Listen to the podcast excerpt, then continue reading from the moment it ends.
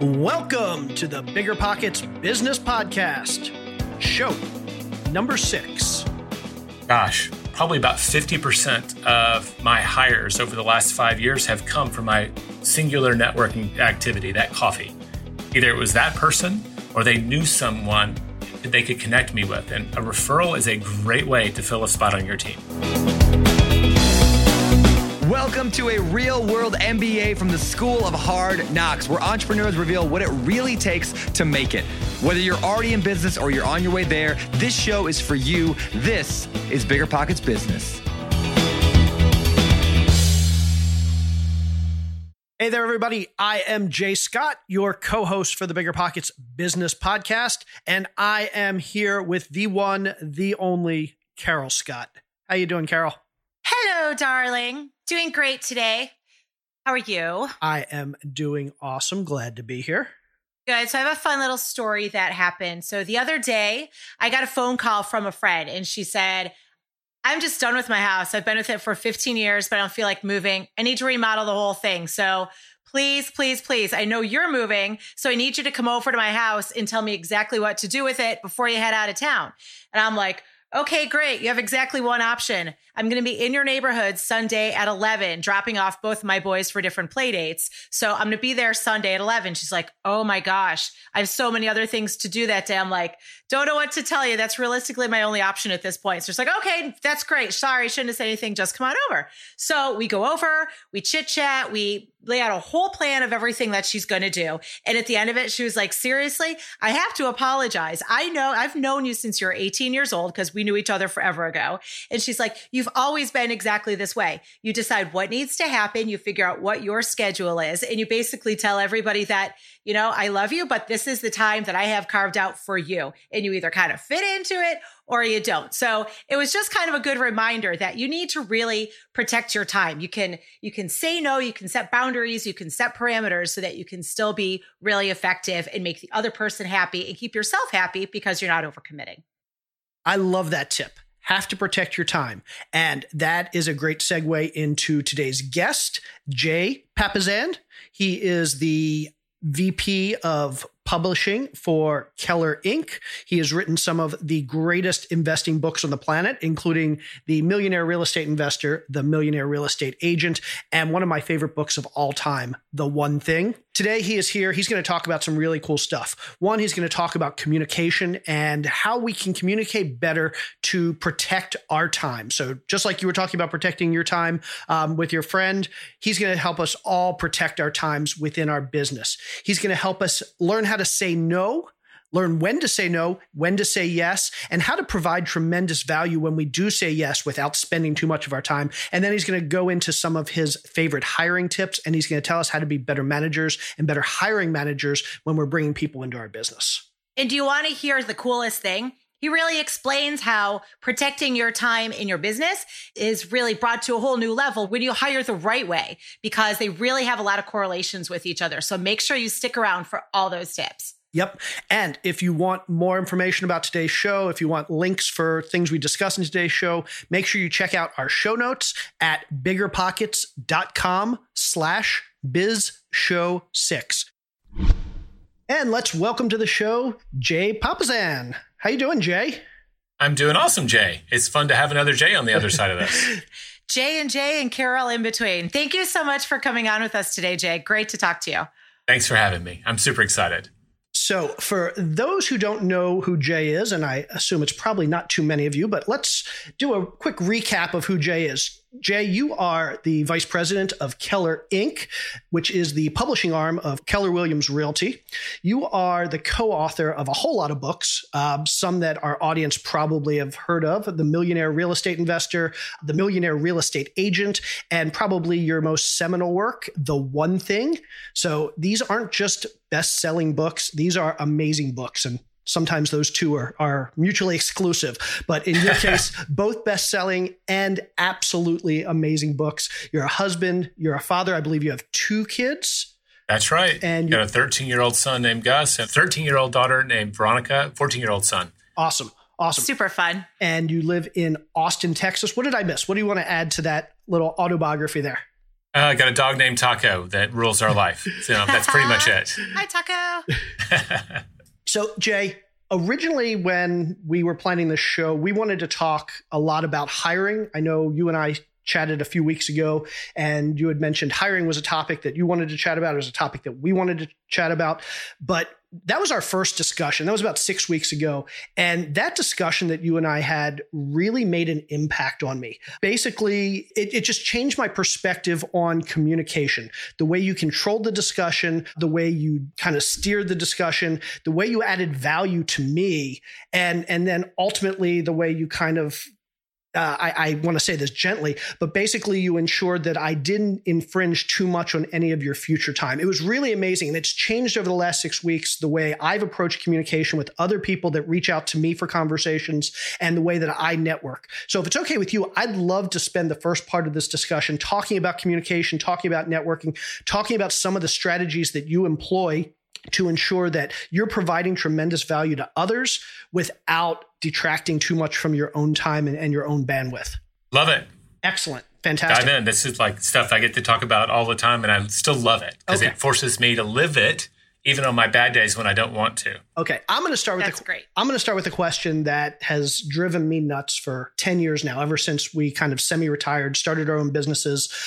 You seem to be really good at being able to say no and a lot of people aren't good at saying no, but you're also good at when you say yes, putting boundaries around that yes. So, can you talk to us a little bit about how you say no, when you say no, when you say yes, and how you put those boundaries around your yeses? Sure, sure. And in all fairness, if I'm, I appreciate the compliment. That's a great compliment to, to have someone, for me, to have someone say you're good at saying no, because it's not always easy. But I find that there's two broad behavioral groups, and most assessments would back that up. There are people who are task oriented and people oriented. And when we wrote the one thing, the two thieves of focus that stood out is the inability to say no and fear of chaos. So I happen to be task focused. That's like I first go to like, what are we doing and how are we going to do it? Not who am I going to do it with? My wife is on the opposite end of the spectrum. She's people focused. And in my experience, people who are people focused struggle with no People who are task focused struggle with chaos. Like I want everything to be neat and in order and in my control, right? So part of that is a little bit of natural behavior, but I also had to role model this as a business person. So the first step to saying no, especially if you're people oriented, and a lot of people in sales um, and real estate are definitely people people, is you have to know what you're saying yes to. And I think a lot of people haven't made firm commitments. So I think about ask yourself, when was a time in your life when your whole world revolved around one thing. Maybe it was finals when you're in college, right? Maybe it was that three weeks before your wedding when everything had to happen by a certain time and everything was revolving around it. I remember when I was training for a marathon for the first time in 1997. I trained for it to quit smoking. I'd never, I think I'd run one road race before that, like in sixth grade. And suddenly I was thrown into the New York Marathon with three months to train for it. If I didn't get my mileage every day, like I was doomed. And I knew that. And so everything revolved around when am I getting my mileage? I negotiated with everyone around you. So knowing what you're saying yes to is huge. That tells you what to say no to. And I don't like saying no. Um, I don't like saying no specifically to people on my team and people in my family, and even to people I don't know so well. Like, so when you're on the phone with me, I tend to say things, whether it's phrased as a no or not, it's more like a not now or yes if you do this. That's great. So putting conditions around what you will do. The most common request I get is someone wants to write a book and they say, wow, you know, like today we were looking and I think this year we'll click over at 4 million total copies of our book sold. So That's we've got awesome. a bunch of bestsellers. Yeah, I'm like, woohoo, it's a big milestone coming down the pipeline. And each time we announce those milestones, someone in my network says, hey, I'm writing a book. Can I get some coaching? And I just created conditions around my yes. I wanted to be able to say yes to everyone just from a karmic standpoint because so many people helped me. But to get that time on my calendar, you one have to formally ask for it. And then you have to watch a one hour video that I created. After so many of these requests came through, I just created a pipeline where if you'll watch this video and then circle back and ask again, you'll get on my calendar. Wow. And it's amazing. Out of the seven people, I've got the, the stats pretty close out of about every seven people who ask me, only one will do that. That's really powerful. Yeah, so I'm saying no to seven, six out of seven people without saying the words no. And uh, either that means the video is really good and answer their questions, or they couldn't be bothered to watch it. And why should I bother to give them my time? So that's the that's one technique right there. And I assume, well, presumably that that video is providing some value to you if they're listening to it. Um, it's also providing value to them, hopefully answering enough of their questions that they don't necessarily need to sit down with you, or they don't necessarily need to sit down with you now. Maybe it's enough information that they can get started and they can push that request out two months or six months or 12 months. Yeah, it pushes it into the future just right away. Like already, it's a it's got a factor where they have to do just something, anything. And a lot of people won't do anything. They have a, an instinct to ask, and there's no follow up attached to it at all. So it filters those people out. But I actually, um, we have an annual convention mm-hmm. where we have, I think this last year we had 227 individual breakouts around real estate and real estate investing at our Keller Williams conference. So for two consecutive years, I taught a class called So You Want to Write a Book. But I had the forethought to video record it. And that was all about the first time I got it mostly right. I got a bunch of people who had a lot of questions. The second time, a year later, I knew enough to kind of here, here's like 80% of the questions people have, I know I'm going to get answered. So it's just like a big company would have a FAQ, right? Here are frequently asked questions. I kind of figured that out in my world around my number one time request and created something that I didn't have to show up for to answer those questions. That's great. People walk away saying, Jay helped me. He provided me the value I needed, and you didn't have to put in any additional work to do that. That's right. And I didn't have you you I nodded my head. So if somebody was watching the video on YouTube, I don't have anything in there that I think is particularly self-interested.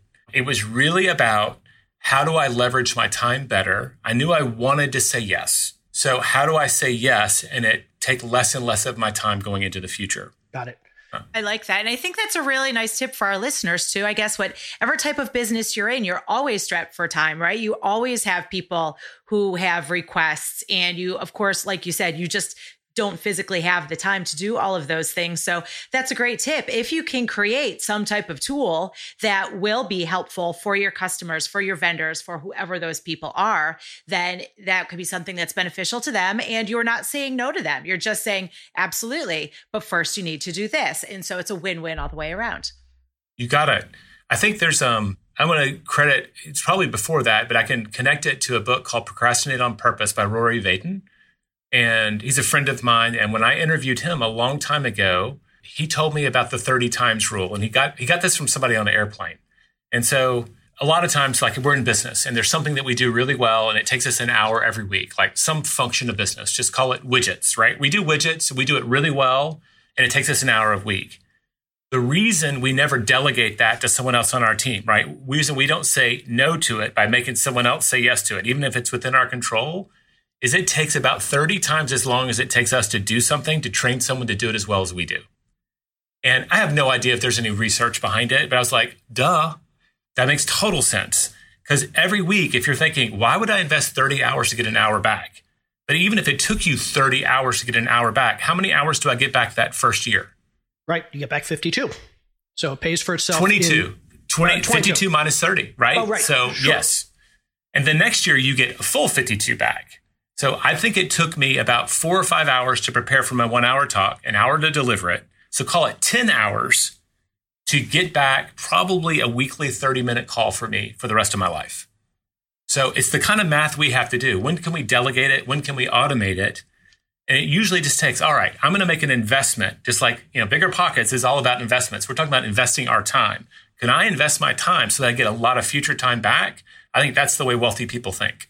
That's great. Now let me ask you a question. So I get a lot of people that they don't necessarily ask me, I want to write a book, or I they don't necessarily say, I want this specific piece of advice because we have a lot of stuff that we can give people. Unfortunately, we get Carol and I get a lot of people who say, we're doing the same thing you're doing. We'd love to take you to lunch. We'd love to just pick your brain.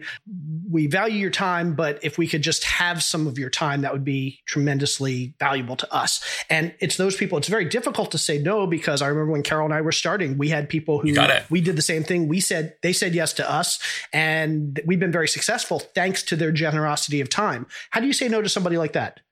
Well, I'm looking at my bookshelf and I've got face out, negotiating real estate, flipping houses, estimating rehab cost.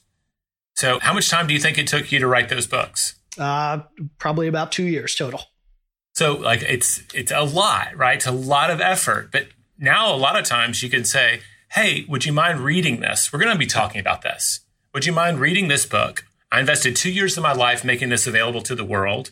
That can become our baseline for having a better, richer conversation. So I want to have a, a, better use of our time. Not just, you don't have to say the same 10 things that you always have to say because they're in your book.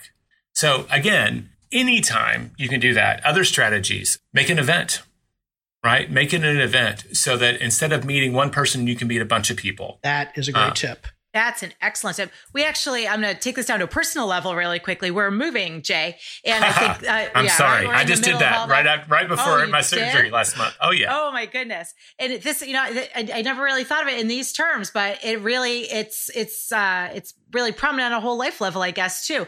We wanted our kids to be able to see the new school they're going to be going to. So we called right. the principal and we said, we're going to be in town on this date. Is there any way we might be able to come and tour the school for a half hour? Absolutely. Here's your half hour block. We're going to actually let you meet with the assistant principal. Two days before we got there, we received a phone call from the secretary and they said, You're actually going to be meeting with the principal, but it's your family along with seven other families. Because what go. they did, it was, we're like, wow, that's not such an eye opener from what you're talking about from an event standpoint. One person is interested. And of course, more requests, if you're in business or whatever you're doing, more requests are always going to be coming in. So if you have some time blocked out anyway, perhaps, like you said, you can create an event around it, get more people involved. So you're really maximizing that time. There you go. So, like maybe once a month, y'all host a happy hour for couples. Love that. And people can show up, right? And they can bring you referrals. Like there can be a total win in it for you. But you can say, look, once a month I get together. Um, it's on this topic. Um, if no one RSVPs, we don't do it. But here's how you do that. And I know people who've turned that into a money making thing, right? They can charge admission if you get into a, a system where there's real value, but it's a way to leverage your time and still bring value. But by making it where that morning or that afternoon is only focused on that topic and you can reach more people, you're creating more legacy, right? You've developed these skills. You want to share those skills. Writing a book is a great legacy thing. But how can you reach a larger impact, a larger audience and have a bigger impact? That's the question you want to ask. Instead of it always being one to one, business is going from I do it to we do it to they do it. How do you make that progression to be able to reach larger and larger audiences with your impact every single day? That's great. Two things that stuck out to me from our conversation. First, you started the conversation. Well, you started the conversation. You showed up about three minutes late, and you gave me literally the most sincere apology that I've ever received for anything. You would have thought that you just killed my dog the way you apologized for showing up three minutes late. And that sent the message to me how much you valued my time. And there was immediately a personal connection there. There was, there was, this is somebody who isn't just a random stranger who I'm looking forward to speaking with. I don't care if you were three minutes late. I was thrilled that, that we had a chance to talk. And you basically demonstrated to me very first thing off the bat was I value your time. I value you. And, and that, that apology that stuck with me. Oh, cool. So thank you for that. First of all, I didn't throw my kids or my dog under the bus. I, my kids made me late, or you know, whatever. That's good. That's good. I did a good job that day. Yes, you did. I wanted Jay, my Jay, husband Jay. Let me let me just uh husband Jay. Let me jump into Jay and just reiterate Jay Papasan. I've got to tell you, I've just got to reiterate everything Jay's saying. I remember when he got off that phone call with you and he literally came downstairs. He's like, Wow, I just had the most impactful conversation I've had in years and years. And this is why, and these wow. are the things he's done. So it truly has, whatever, however long ago that was, it has completely changed the way my Jay, my husband Jay, approaches everything. So I'm so grateful. Thank is he you. doing the dishes and laundry like I told him to? Oh, absolutely. You get all the credit. You get all the credit. so, so, the second thing, I guess there are three. The second thing you did, and this is your tip, but I'm going to throw it out there because um, just for expediency, you'd probably get to it. But you started the conversation with how can we, we have a short time together? How can we best use this time to in a I don't remember your exact words, but how can we best use the short time we have together to benefit both of us? And so right off the bat, you kind of you focused us. You forced me to think mm-hmm. about why are we having this conversation? I assume you had probably already thought about it yourself. And then you you basically created uh, parameters around the conversation that wouldn't allow it to go too long or kind of just deviate into places where where it wasn't being useful to either of us and so I, I, just found that tremendously useful. You're simply saying, how can we best use this short time together? And and strategic use of the of the word short to kind of send the signal to me that your time is valuable as well, and I need to respect that. I love that. Well, thank you again. And it's just a, I think it's a function of over the years as our life, my wife and I's has gotten crazier and crazier. You know, I feel like my day is kind of meted out in tablespoons, to quote the old, you know, poem, right? There's just a lot going on. And when I'm meeting with someone I don't know, I really do want to know what's the one thing we can talk about that makes this a win? Did you have an agenda? Because if it aligns with mine, I, it's awesome. I'll start right there if it's way off the reservation, I can reset expectations right off the bat. And that came from messing it up a lot of times. So for about five years now, one of my events that I lead people to is people want to get together. So on Wednesday mornings, I have a standing coffee date and I go to the same place. People have to come to me, but that's my way. I'm a super, like, I mean, incredible introvert. You just wouldn't believe. Like, I can do this one on one, I can teach but it you know usually it takes energy not gives it back. I like to be alone with a book or a fishing rod. Yep. um, that's just my personality but i know to be a business person i have to network. So every week i try to meet with someone new. And i can focus people on hey let's get together for coffee. Great. I meet on wednesdays. I'll hook you up with my remote assistant and we'll find the next date available. But that becomes a thing that i can move people into in those meetings. I never know who i'm meeting. That's how i started them off now because sometimes people have a burning question and they don't ask it till we're five minutes from the end. And then I feel really bad because, like, I got to go. Right. And so I just learned the hard way that I need to get that question up front so that we can at least set expectations about whether we'll get there or not, or hopefully we can really provide value. You touched on something re- I think that's really crucial in there is that First of all, I'm fascinated to know that you're an introvert. That is a major shocker to me. That's, I can't even get my head around that. But knowing that that is the case, there are, I think a lot of people are, right? And there are a lot of amazing business people who just happen to be introverts. So I like how you said that you, you set that expectation up front. What type of tips do you have for people who are introverts to get them out of their comfort zone so that they can get that maximum information, the best interactions possible? How do you get people to open up more and be more effective? So, first off, if you're in business and you're not doing any, we call it prospecting, right? Prospecting is when I go out and I talk to my prospective customer and I find out what might and might not work. If I'm not in touch with the market, my business is going to suffer at some point. If I'm just doing marketing, I got great spreadsheets that tell me what does and doesn't work. But getting in the trenches with people is a lot of times where the magic happens. That's where you find partners, future employees, all of those things. So if you're an introvert like me, it's not a should I, it's a must do, period. So find your strategy. Going to conferences is not going to work for me. One, I have to leave my family. My kids still want to hang out with me. I just don't want to do that yet. I don't like meeting tons of strangers. I get more value. So you get to pick your poison, but you have to do something and you have to do it regularly. Doing it whenever you think about it actually doesn't yield a lot of results. My little one coffee a week over five years has actually added up to a lot more than just one person added to my database each week because it's compounded over the years. It forced me to create a newsletter to stay in touch with those people. It's created events. When people want to keep coming back for another one, I can say, Hey, I'm having a get together on this time, so I don't have to do another one on one.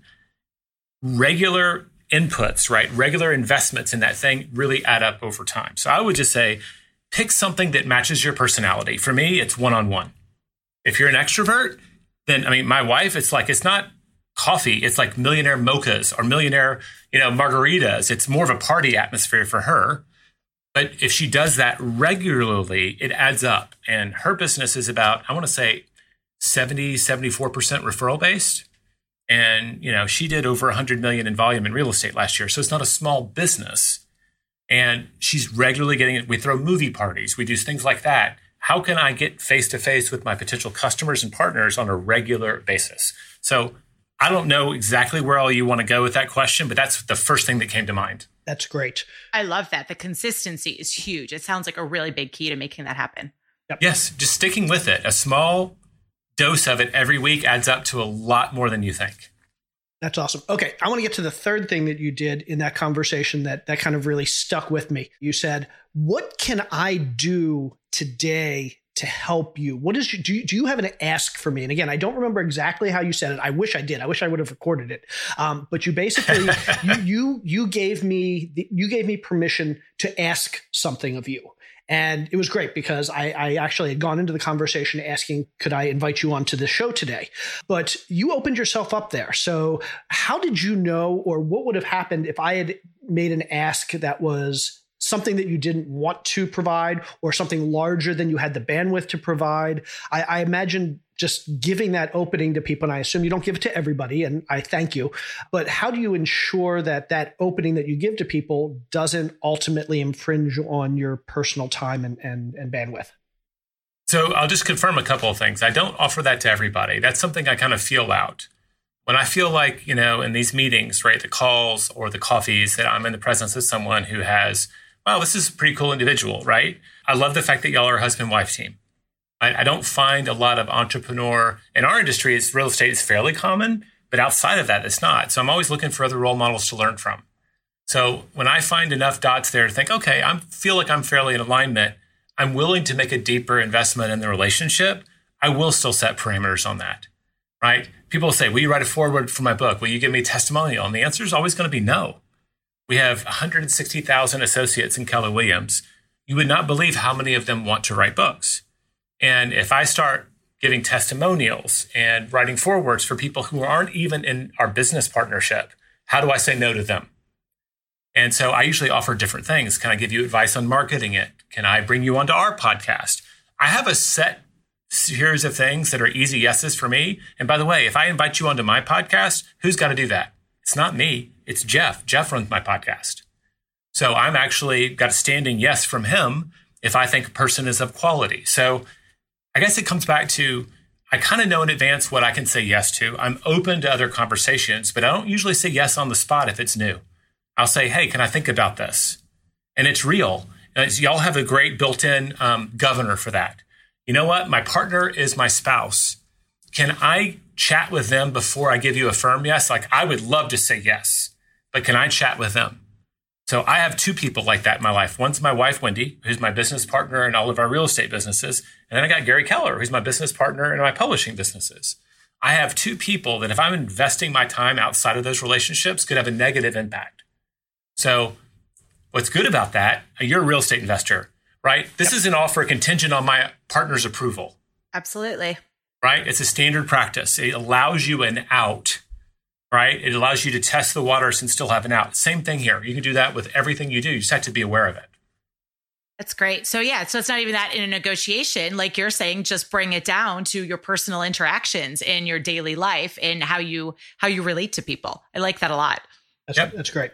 Okay. I've got some curbs, right? I've got some the the the bowling lane has got walls up against it, right? So I can know kind of what I'm going to say yes to and no to. There's people relationships that I find interesting or beneficial. There's direct, I mean, I'm in the publishing business. Y'all have a podcast that that raises you up. You have a platform that can help my partners, right? You just have to know what am I looking for. If you're wandering around with no notions of what you'll say yes to, you'll say yes to some bad things. So again, it comes back to what am I willing to say yes to and kind of do I have some rough parameters for that? That's great. So, before we move on to the next part of our show, let's hear from one of our show sponsors. Real estate investing is known for a lot of things, mainly making a very select group of people a whole lot of money.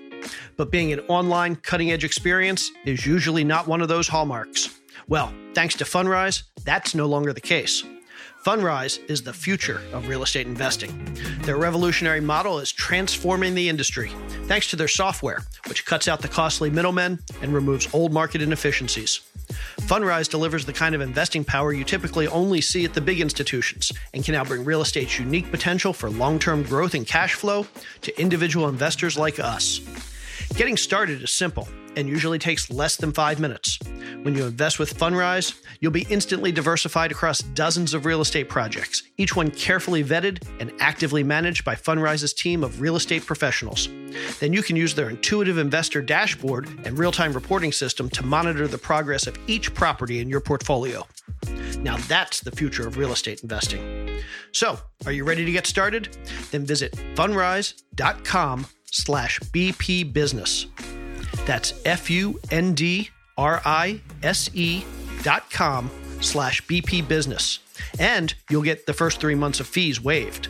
Again, that's fundrise.com slash BP business. Small business owners wear a lot of hats. And while some hats are really great, others, like the filing taxes and running payroll hat, yeah, not so great. So that's where Gusto comes in. Gusto makes payroll, taxes, and managing a team actually easy for small businesses. Gusto automatically pays and files your federal, state, and local taxes so you don't have to worry about it. Plus, they make it easy to add on health benefits and even 401ks for your team. Oh, and you can even get direct access to certified HR experts too. 90% of customers say switching to Gusto was easy. You can do it in less than 10 minutes. And if you're thinking, oh, I already work with tools like, say, QuickBooks, well, get this. Gusto can integrate with those platforms so you can keep everything in one place, all online. So listen up for this offer. Because you listen to Bigger Pockets Business, you get three months free when you run your first payroll on Gusto. This is one hat you're going to be glad you gave up. So try a demo and see for yourself at gusto.com slash BPB, like Bigger Pockets Business. Again, that's gusto.com slash BPB. Okay, I appreciate you kind of taking that detour with us. Um, I know on our discussion, no, it's huge. when, when, we were talking about uh, this show, and and I I think I asked you if you had a topic that you would like to kind of delve into to help our listeners, and you had mentioned hiring, and so I would love if if you're good with it, I'd love to uh, to spend the the rest of this discussion talking about hiring. And we have a lot of listeners that I imagine are on the cusp of hiring employees, have thought about hiring employees, maybe have hired their first employee and they've either had successes or failures with it. And I think, given your background, I know speaking with you previously, um, you have a tremendous amount of expertise and experience with hiring employees. So if, if it's good with you, I'd love to, to take the rest of this discussion and talk about hiring. I love it. And it's actually, to me, the moment you begin delegating, it's another way that you're saying no, right? It's a way that you're investing your time.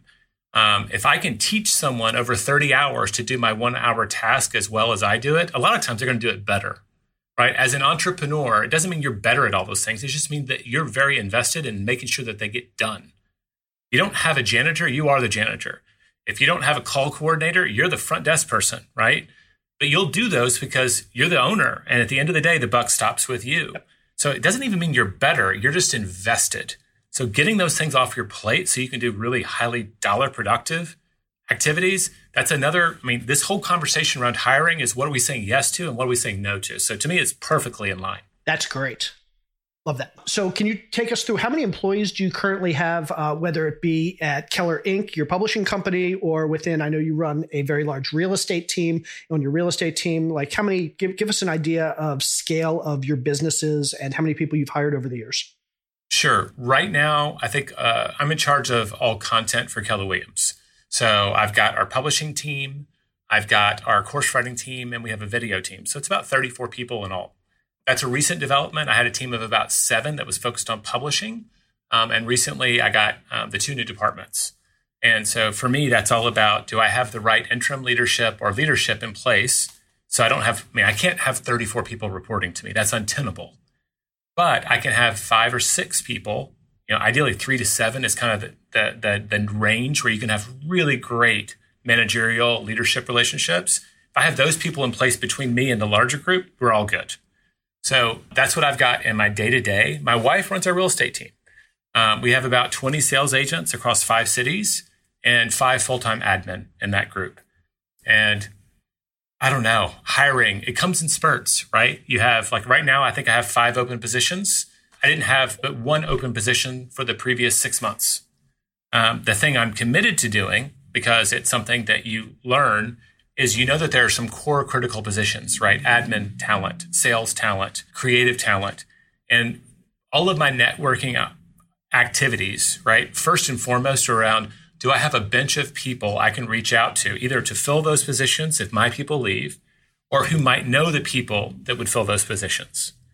So when you think about building your database, we say around here, your business is your database. There's a database that you get business from, and there's a database that you get hiring from and talent, whether it's contract or full time. And so making that a discipline um, is huge. So I would say, gosh, probably about 50% of my hires over the last five years have come from my singular networking activity, that coffee. Either it was that person or they knew someone they could connect me with. And a referral is a great way to fill a spot on your team. I have no idea how many people in the last 18 years I've actually hired. It's not hundreds though, right? It's probably less than 100 but it's up there. I've had a lot of those conversations, and it's something I try to do regularly. It's just to stay in the practice.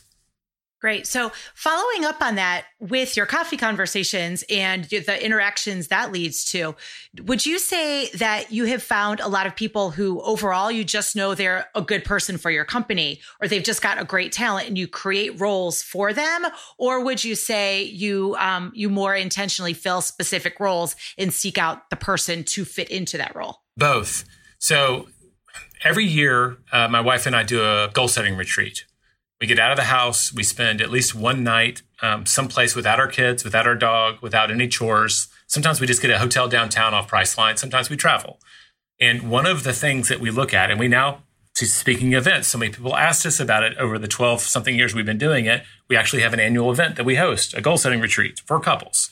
Because so many people wanted to learn from us, we just made it an event. But one of the things that we always identify is who are the people missing in our lives and we call it our missing persons report. And that's stolen straight from our KW playbook. And like this year, like I know my wife has got a personal assistant on her list. And we talked about who is it we're looking for? What are we looking for? I was looking for a writer and an editorial director. And those are things, whenever we have a new position, we sit down and say, who is this person? Who are we looking for? So we both can have our eyes out on the streets. So if that person shows up, you know, I have my missing persons report.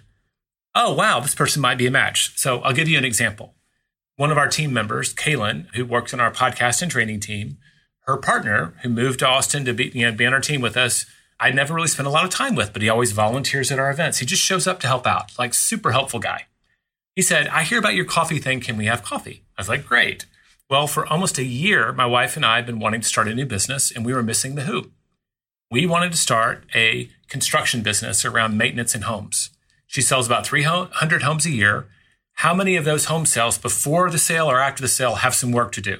A lot of, of, them. them. Yeah. So oh, All there's just a, a, natural extension, and we pretty much have made one contractor, we just are 50 to 60% of his business, period. So why wouldn't we naturally think about that? But we didn't have the right who, and we'd interview a few people. So I'm sitting down with Brent. We start talking, and I only know him as a guy who helps people with their internet marketing, setting up websites. He's like a tech guy in my mind and he works with some big people. And I was like, we're getting together. I have no agenda. Tell me a little bit about yourself. Oh, well, in California for 12 years, I was a carpenter. And I was like, oh, that's nice. interesting.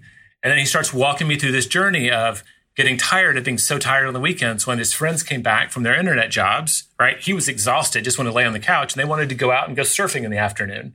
He's like, okay, I need a new job. So he lived in a van, taught himself programming, outside of a programming school, actually got on the news for it, and then went on to do this internet marketing thing with a whole bunch of people. I'm like, wow, that's a really weird set of skills to have together craftsmanship and internet marketing and business consulting.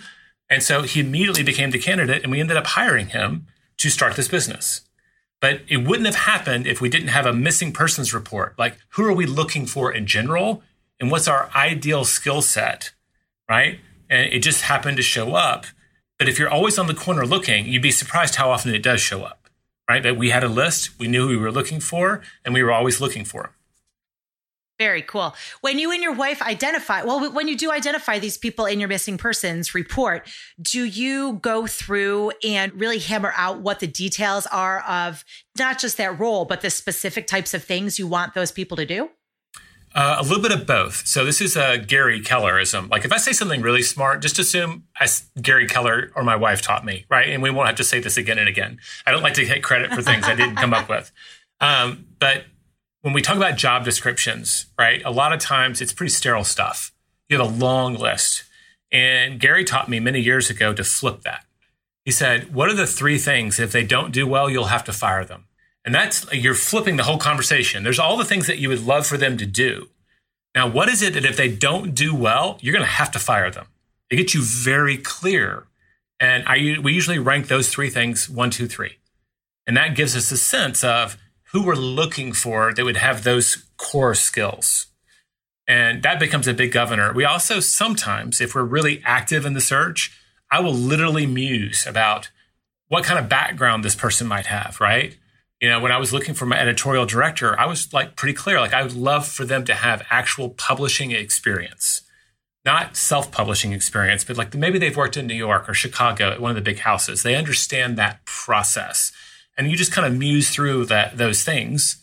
And I keep those very private because you can't say I'm hopefully looking for a single person who never wants to have kids. Well, that's great as an employer, but it's completely illegal, right? You can't screen for that.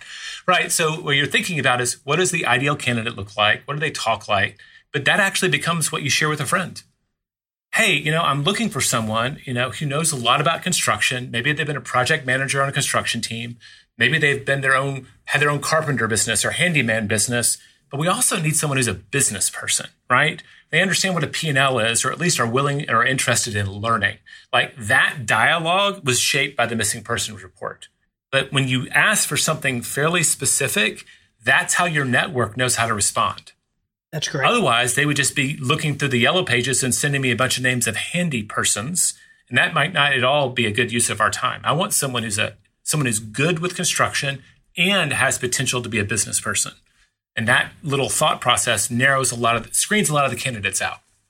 It does. It becomes your little elevator speech, like you said, to your network to find those right people rather than using that as what you're specifically looking for when you're interviewing that person, right? It's just, like you said, that is your little pitch when you're looking for that person. Well, if you have a good pipeline of candidates, like, all right, here's the thing I'm not a great manager. I think I'm a better coach than a manager.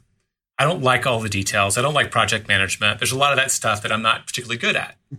And you look up and you say, what fixes all of that?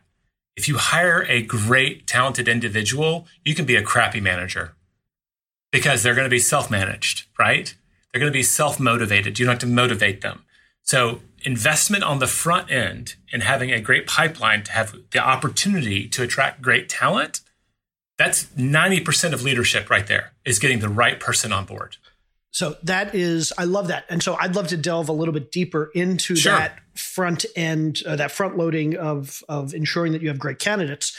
So for every position, you're going to have a list of technical questions that are specifically related to does this person have the skills to do that job. But then there's going to be a whole bunch of other questions and and information that you're seeking about the person in general, their level of motivation, their their level of uh, ability to to take initiative, things like that. Are there specific strategies or even specific questions that you will ask potential employees to kind of gauge whether they fit in well with your team, whether they're going to take that initiative on their own, whether they would just make good employees outside of the, the specific technical skills that you might be looking for for that role. Yes, yes, yes, yes. So probably before I started at Keller Williams in 2000, I bet Gary had already invested five or six million dollars in trying to perfect the hiring process. We called it Recruit Select. Um, today it's called Career Visioning, and we have, I want to say, a five interview process and there's a lot of screening up front. So again, let's take that three part job description. If your number one is, I don't know, writing, right? That's like for this writer, like if they can't write well, then why would we even be considering them? We usually don't just talk to them about it, we have a test. So we gave every person who's ever applied for a writing job a very similar writing assignment. So every job position, we change it a little bit, but it's the same assignment for every candidate. And now we compare all of their products side by side. And believe me, when you have 100 people submitting a five page essay on how to do a 1031 tax deferred exchange or whatever it was, that was literally one of ours. So I was like, let's pick something really detailed and boring because they might think this is a sexy publishing job. I want them to know that there's hard work involved. And if they can't do it right, then they don't even get it. They don't even get to the phone screening. So some people will say, I'm a, a published author. I don't need to do that awesome. You can apply elsewhere. So great. You're basically giving people the opportunity to self select themselves out of the process. I'd rather say no to 10 good ones than hire one bad one. That's right. Same principle of investing, right? Absolutely. You- Absolutely, yes. There's n- no way to avoid that house with a nasty surprise if you invest in enough houses. But you want to do everything in your power to avoid it. You'll walk away, walk away, walk away so that you can really get the great deals and not get a bad one. Same thing for people. So it starts with a test. One of the things we do very late in the process, we call it the group interview. Um, we have the core team show up and we just have a lunch and they get a chance to hang out with that person and get a sense of who it is that they might be working with, and they get veto power. So we do that. Um, we do kind of a biographical interview where we go all the way back to their last education, and we ask them, "What did you do? Right? What was their job? What did you learn? The positives and negatives, and what did you earn?" And so we just walk through that chronology. So it's a different way of going through their their resume, basically. But now I have them at the whiteboard or the flip chart and they're drawing it out. And I get to sit back and listen to how they talked about their previous job interviews. What do they learn? Are they, I mean, to me, it's really valuable to have a learning based person. So are they learning on their journey, right? What is their career trajectory? They're telling me what they earned. And I usually annualize it, right? If they made 15 bucks an hour and worked 40 hours a week, that's about, you know, 30,000 a year. So we can annualize it. Is their trajectory going up or is it going down? I like to catch people on the way up, right? If at all possible. And so we have that, and we have another one called a motivational interview where we try to say what's really important to you. It's a it's too long to explain here, but it's a what's really important to you. Why is that? What does that mean to you? How does that make you feel? I mean, people sometimes will even cry in this interview, but my whole goal is if they're looking out five years in their life, telling me what they think is most important to them right now, if the job I'm offering them is going to prevent that from happening, they're going to leave me. So we need to exit the process today. So they don't know it, but we have a built in process that allows them to interview us. And if the alignment's not there, why are we going to do all the hard work of training someone, getting them a computer, getting them set, I mean, all of that just so they'll leave us in two years? I want people who are going to be around. So we've got a very involved process. I would say involve others. Um, y'all are a husband wife team, right? So you could take anyone on your team, give someone on your team veto power, absolute veto power. And it sucks to have to go back to the drawing board. But again, if someone else comes in and you can't convince them that this is a yes, then you shouldn't be hiring them. No, it's Right. that'd be a big time waster for everybody. It's a time waster for that candidate. It's a time waster for you. It's a time waster for the entire team because you're going to be back right at it, doing it all again, like you said, two years from now, and what that's no good for anybody, right? Oh, So- it sucks. It, it reminds me of the advice we give with contractors. People don't realize that the worst case scenario with a contractor isn't that they slow things down um, and that they have no impact. The worst case scenario, obviously, with a contractor is they have negative impact. They cost you more money, they cost you more time, they take you backwards, they, they destroy the quality. It's the same way with a bad hire. A bad hire isn't just a waste of time, it's potentially a waste of money. They, it's a potential uh, bringing down the morale of the entire team. It basically sets you back. So it's not just a bad hire is is something neutral for your business. It's something that can be actively negative for your business. oh, it costs you goodwill with your customers. Yes. Really good employees will leave because of a bad employee that hasn't been caught being bad yet. Yep. That's right. we do an exercise called the cost of a bad hire where we created about 15 different categories and asked people to add it up and one of the, the, the times i taught that i taught it to Alamo Drafthouse it's a dinner theater place where you go in you watch a movie they have a bar they have a restaurant whatever and one of the guys in the audience did the exercise and said i can tell you very factually that i hired a waiter that cost us $350000 minimum That's a and great when people do that through. math, oh yeah, they just don't. The, the stakes are high. So again, there's no infallible process, right? Just like in investing, there's no way if you invest in enough houses over time that your process will be utterly infallible. Like sometime you're going to get a nasty surprise, but hopefully you've made so many good decisions you can recover from it. It's the same with hiring. Invest in a process that minimizes your chances of bringing someone bad on board and maximizes your chance to bring someone good on board and then live that process. Be faithful to it. Give someone veto power. We have a defense at the very end of the process. I walk in, I have Gary, I have like right now, if I hire a writer, I'll have Garrett, our lead writer at the table, and maybe one other person. And their job is to say no. And I have to convince them otherwise. Their default answer is no way, we're not hiring this person. And Gary laughs. He goes, You're looking defensive, Jay. And I'm like, I'm feeling defensive. Good.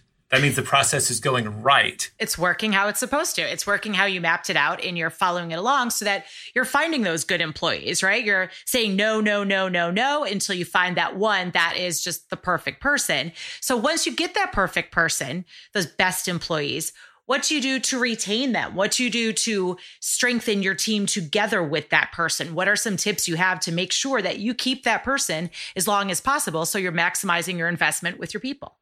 Love that. It's a great question. I would say the first thing is not the hiring is you, you've brought them on board. Congratulations. You're up for now a 90 day interview. So remember those three parts of your job description? One of our disciplines is the first 100 or 90 days, depending on who you ask. It's 90, but I, a lot of people call it the first 100 days like a presidency. Can you test for those three things?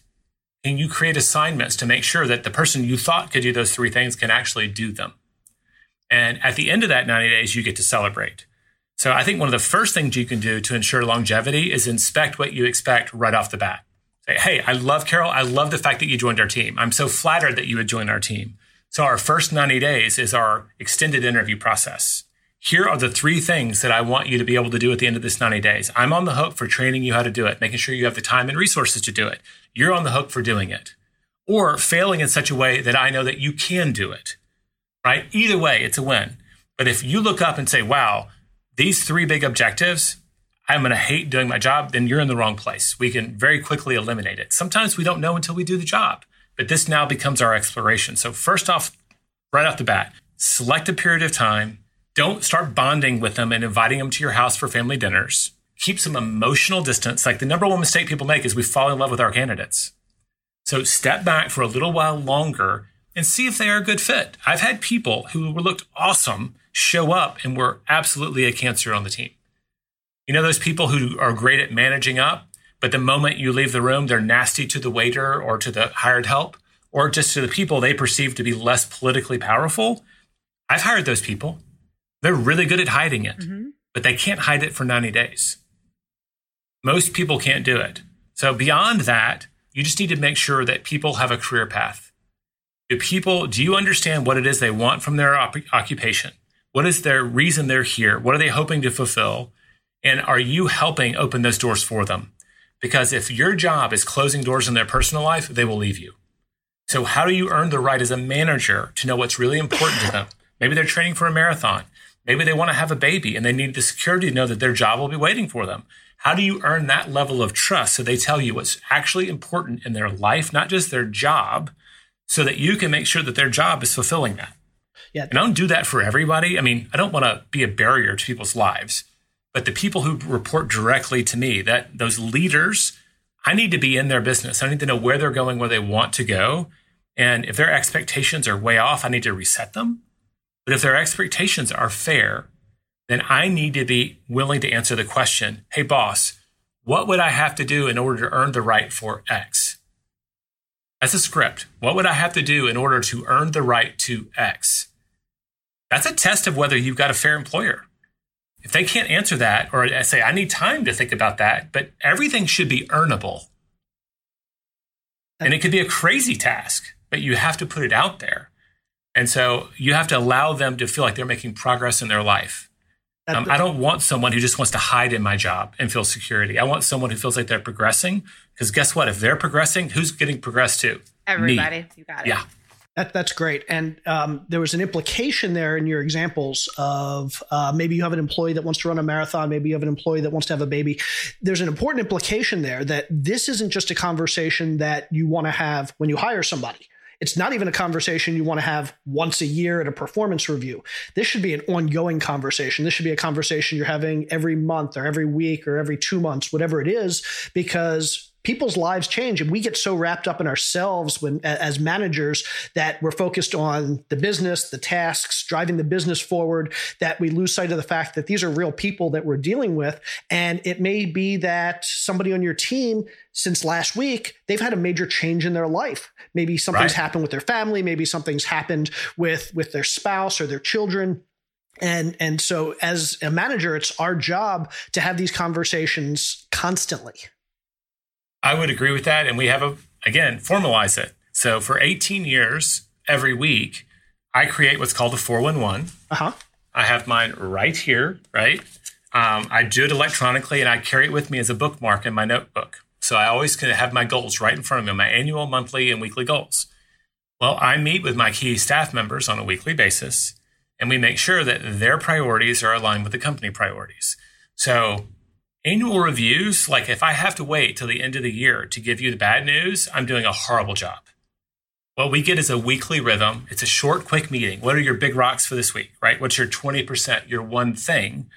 What do you need? Do you have the training? Do you feel like you're empowered to do it? What you learn very quickly is if you ask, what are you going to do this week? And the next week, they know you're going to ask, how did you do? People will know that you're paying attention. And if they're not actually accountable and they're not actually wanting to do the work, they'll self select out. You don't even have to be a bad manager. So, Jay, I, you said you were going to do another five podcasts last week. I see that you do too. How do you feel about that? I'm not putting any judgment on it. Right. But if over five weeks you're happy doing less than 50% of your goal, I'm going to comment on that. I'm going to say, look, for the last five weeks, you've been doing two out of five. Our goals are way off. How do you how are you going to make up that ground? And we get to have that conversation. And hopefully it's not you being the mean boss, thumb on the head, all of that. It's just you're there to mirror their performance. And either that gets very uncomfortable or it's very comfortable. And it's in those conversations where we also find out, well, Jay, the reason I did too is we just had a baby. I didn't tell you this, but you know, he's not sleeping through the night or she's colicky or whatever. It's like, oh, well, gosh, okay, that makes sense. When do you think you can get back on track? How can we support you? But if you're not having those regular conversations, you're probably not building trust and you're not building accountability. And I love your point about no judgment because um, we take business, we all take business very seriously. And sometimes it, it can be easy to take an employee that's not meeting his or her goals to take that personally and think, okay, they're not helping me meet my goals. And again, without having that discussion with them maybe there's a good reason for it. So instead of judging just having that that that factual that uh that objective conversation. I do judge. Like i'm human. I do judge. But our rule is to come from curiosity. So i'm going to ask you before i judge you. If you say oh man i've been catching up on game of thrones i'm gonna be like dude i love that show too but your priorities are messed up that we're not here to pay you a salary for you to watch Game of Thrones. So we need to get back on track today, right? But I'll start with curiosity because what if there is something legitimate I don't know about? And I think a lot of times, um, there's a great book by Shane Parrish. It's only in audio, audible form now. It's called The Great Mental Models, but I, I can't remember the name. It's not Occam's razor, it's another razor. But it basically means don't prescribe to malice what could also be prescribed to ignorance. Yep. And a lot of times we're walking around thinking people are just being really mean to us. Oh, that person cut me off. You know how hard it is to actually cut someone off in traffic without having a wreck? It would take really good driving skills and a lot of premeditation. They just didn't see you. But we go straight to this other emotional place. So, as a manager, as a leader, can we first come from curiosity instead of judgment? You can judge later, and it's actually appropriate because that's one of the ways we get people that aren't really pulling their weight out of the organization is to bring accountability there. But start with curiosity, just to be perfectly clear. Start with curiosity. That's a that's just a great tenet right there. Start with curiosity. I love it. Okay, um, I I could honestly I could have this conversation for the next four hours, but I want to be respectful. I, I want to be respectful of your time. So I'd like to jump, if you don't mind, into the last segment of our show. We call it the four more and it's where Fire we away. it's where we ask you four quick questions and then at the end we give you an opportunity to tell us a little bit more about you and where we can get in touch with or find out more about you and what you're doing. So uh, miss scott mrs scott would you like to take the first question? Oh i would love to. Okay jay Papasan what was your first job ever or your worst job ever and what lessons did you learn from it so, first job was also kind of my first business. I first started earning money by mowing the yards. And we wrote about this at the end of The Millionaire Real Estate Agent. Most people don't get to page 400 though. So, I'm probably not, it's a spoiler. It's not a spoiler for anybody. The, uh, I remember I was going out of town. I had about four lawns and I needed someone to mow them while I was going to be gone on our two week summer vacation. So, I think there's a kid named Larry and I got him to mow the yards. And he said, How much do I get for this? And I told him 10 bucks, 10 bucks a yard. And then I went home and started feeling really guilty because I was getting paid 20 bucks a yard. And I went to my dad and I said, Was that wrong? And he goes, No, that's a business. You did the work of having the opportunity, and now you can, it's a win for him because he was getting no income. And if it's worth it him to say yes, that's his decision. So you don't need to feel guilty about that at all. That was, it took me many years to appreciate that. But later in life, I remember we spent two weeks in the French Riviera with my extended family. Like every three years, we try to do a big family trip my sister's family, my mom and dad, and our family. And my wife was in a great place with her real estate business. And so for almost two weeks, she almost just virtually didn't work at all. We did a few emails in the morning because we were the first people to get up. And I remember on the plane ride back, I said, How does it feel to be a business owner for two weeks? Instead of someone who is actually has a job in their business because it felt amazing. I said, You got a choice. Do you want to go back to being in your business or do you want to stay on it? And at that time, she had to think about it. She goes, You know what? I think I will go back into it. I think there's more growth that I need to be involved in. I wish there had been someone there back at 13 years old to say, Jay, now that we're back from Florida, do you want to go back to mowing those yards? Or do you want to go hustle for more yards and find more Larrys to mow them for you? Oh, you know, I mean, what that, that would have done for me then. But that was my first job, and I learned so many great lessons. And one of them was, wow, this is what succeeding through others can look like, and it's amazing. It, it's so amazing. You feel guilty when it happens. That's awesome. That's and that's cool that you learned it. You didn't even realize you learned it, but at the age of 13, you learned that. So that's awesome that you got to carry that through your life. Okay, next question. What's an opportunity, either in your personal life or your business life, where you had to say no? And in retrospect, you're glad you did. It was a difficult decision at the time, but in retrospect, you're glad you did. Um, I had an opportunity to take a C level position, or I perceived an opportunity to take a C level position here at Keller Williams. Gary was talking to me about the position. I was asking questions around it. And I remember going back home and talking to my wife, and I said, this would be a big jump in my income, but I don't think I would love the job. And I, you know, I said, if I don't jump at this, they might perceive me as not being ambitious. But I remember saying no to that. I did not throw my hat in the ring. I gave recommendations for other people. And I knew at the time I was like, oh, this could be a dead end. But saying no to that executive position allowed me to stay in the publishing lane. And if I hadn't stayed in the publishing lane, we wouldn't have written the one thing. That's great. And that was a life changer for me.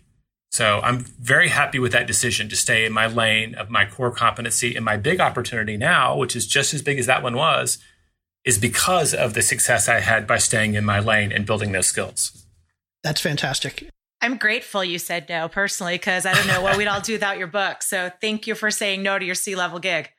All right, I'm going to take the next question. Okay. So, what is the worst advice you've ever been given, or some worst advice that's common in your industry? And what did you do with that advice?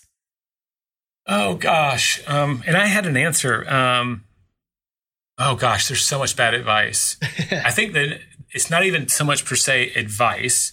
I think there's a cult out there of I can do it better or this only works because I do it. And I just think it's an argument people make so that they can feel like they're in control, that they're riding in on their white horse every day, but it prevents them from actually enjoying owning a business. So I'll go back. I said earlier, when we talk about business, it goes from I do it to we do it to they do it. And business ownership is they do it. You have a job until you get to that place. And I just think that whether it be, I just see this a lot in real estate, that the, the energy it would take to raise up the people around us to replace ourselves systematically is a skill set that most people don't have or are unwilling to learn. And because of that, they're going to have jobs for the rest of their lives, whether they, they call themselves business owners. I call them um, self-employed, right? To use the Robert Kiyosaki, you know, they are very self-employed. And if they stop working, their business stops too. So the, being great at what you do is awesome. At some point to run a business, you have to be great at succeeding through others. And I don't know why people buy into and they feed this idea that, oh, Carol, you're so good at this. How could you ever be replaced? They think they're creating a compliment. What they're doing is perpetuating a system where we have to have our hands on things versus succeeding through other people. So that's probably very much a product of this call, but that that's definitely something number one mistake I see people make. That's great. Love that. Okay, final question. What is something, again, either in your business or your personal life, that you've splurged on and that was totally worth it? Oh, gosh. Uh, the things where we spend the most money, and we're pretty good about being investors, right? Um, experiences in food. And so I've looked at it. We do it our budget annually, and we always say we're out of budget when it comes to our. We have a Wednesday night date night, a standing date night, and we're very much consistently out of budget there in our travel. But I have no. I, I'm an experiences kind of person. So that time with my wife, that regular time, and we just got back from New York with the kids, right? And those experiences with our family, never regret them. And some of them, like we took the kids to the Galapagos Islands I guess, three years ago. And that was a crazy expensive investment. Like it was like an investment property we didn't buy. Mm-hmm. And I think you and I both know when you go out 30 years on those kinds of investments, that's, yeah, we might have spent, you know, X amount of dollars, but over our lifetime, if we had the opportunity cost of that decision could be hundreds of thousands. Still no regrets. Magical, magical experience. And I just kind of know if I'm willing to overpay for experiences I get to share with the people I love, I'll do it every time. That's great, and and I love the fact that, and I'm not going to presume to have any idea what your net worth is, um, but you, you made a point that even people that are high net worth individuals and and and again i'm not presuming anything here um, but you still do budgets you do budgets for date nights you do budgets for your experiences and and that's that's really important in any family regardless of what your financial situation might be because it, it's it's just an indication of what you value you value uh, having that money to pass on to your kids or for other things in the future? I'm not good at budgets. I don't like budgets. What I'm good at is if we invest X dollars out of every paycheck, out of every every month's income, if we're consistent in how we invest our money, everything else takes care of itself. And all we have to do is live within our actual boundaries for the money that's left over. So invest first, pay yourself first, set aside money for future investments, live within your budget. Those are just the two disciplines I don't like tracking my money. I've done it way back in the beginning. We got rid of our credit cards. We did everything on cash. We did that until we understood and could track mentally so we didn't have to physically track anymore. It's kind of like counting calories. You do it long enough. I know that Lagunitas IPA has got like 550 calories. It's much better for me to take a lager than to go for that awesome IPA, right? Guinness. Oh my gosh, who knew Guinness was like 70 calories? It's like right up there with like the super light beers and it's got flavor you get a sense go. of what is costly and what's not costly and you try to live within those boundaries but yeah we set goals every year for our net worth and how much we want it to grow that's why we've been able to grow it consistently that's awesome because you stay on top of it. Yep. Awesome. Okay, Jay, here is the more question. Where can our audience find out more about what you're doing and connect with you? Sure. So everything about what we're currently focused on is on the onething.com. So that's the within number one. You can link to my social media accounts. Like I'm actually active on Instagram. That's like my guilty pleasure. It involves pictures, not words. So I can do that. But all of our activities, we have goal setting retreats, we have mid year retreats, we have 411 training. I talked about how our rhythm is. We have a whole community that's dedicated to weekly goal setting and how we stay on top of our goals. So all of that's on the onething.com. That's awesome. Excellent. Thank and, you. And I'm embarrassed to say I was going to hold up a copy of The One Thing, literally one of my favorite books of all time. And we're in the process of, we're moving to Florida in about two weeks. Packed already. And, oh, and I packed go. it you literally kind of see last it behind I, me. There you go. I literally packed it last night. Uh, anybody that hasn't read The One Thing, I would love to invite you back in a couple years. I'm going to give you some time. Again, I want to respect your time, but we could talk about that book uh, into perpetuity. So, Jay, thank you so much for all of your insights today, both on com- communication, networking, hiring. This has been absolutely fantastic. We really appreciate you taking the time. Thanks for having me. It's a real pleasure. I'm glad to be in relationship with y'all. Thank you Thank so much. Thank you, Jay. It's been awesome. Thanks again. Thank you. Okay, I think I'm in love. I want to be his best friend.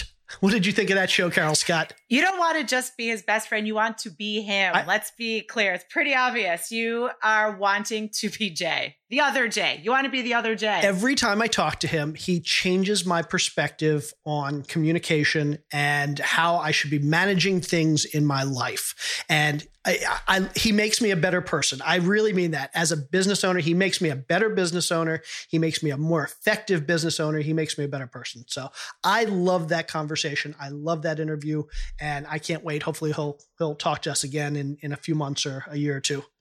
I know, right? He's just amazing, and I've got to tell you, my most powerful takeaway was that whole nugget about creating consistent events no matter how introverted or extroverted you are, right? Just figuring out something that really suits your personality that you can do over and over and over. And that builds over time to create your network. And that it just works in so many different ways for you. I think that one, that one tip was, it was just magical. I'm thrilled that we got to hear from, from just directly from him and we can start doing that. It's awesome. Alrighty. Okay. I think we're good. Do you have anything else to add? Let's just wrap it up, baby. Okay. She's Carol. I'm Jay. Now go create an event to start your networking today. Have a good one, everyone. See you, everybody. Bye.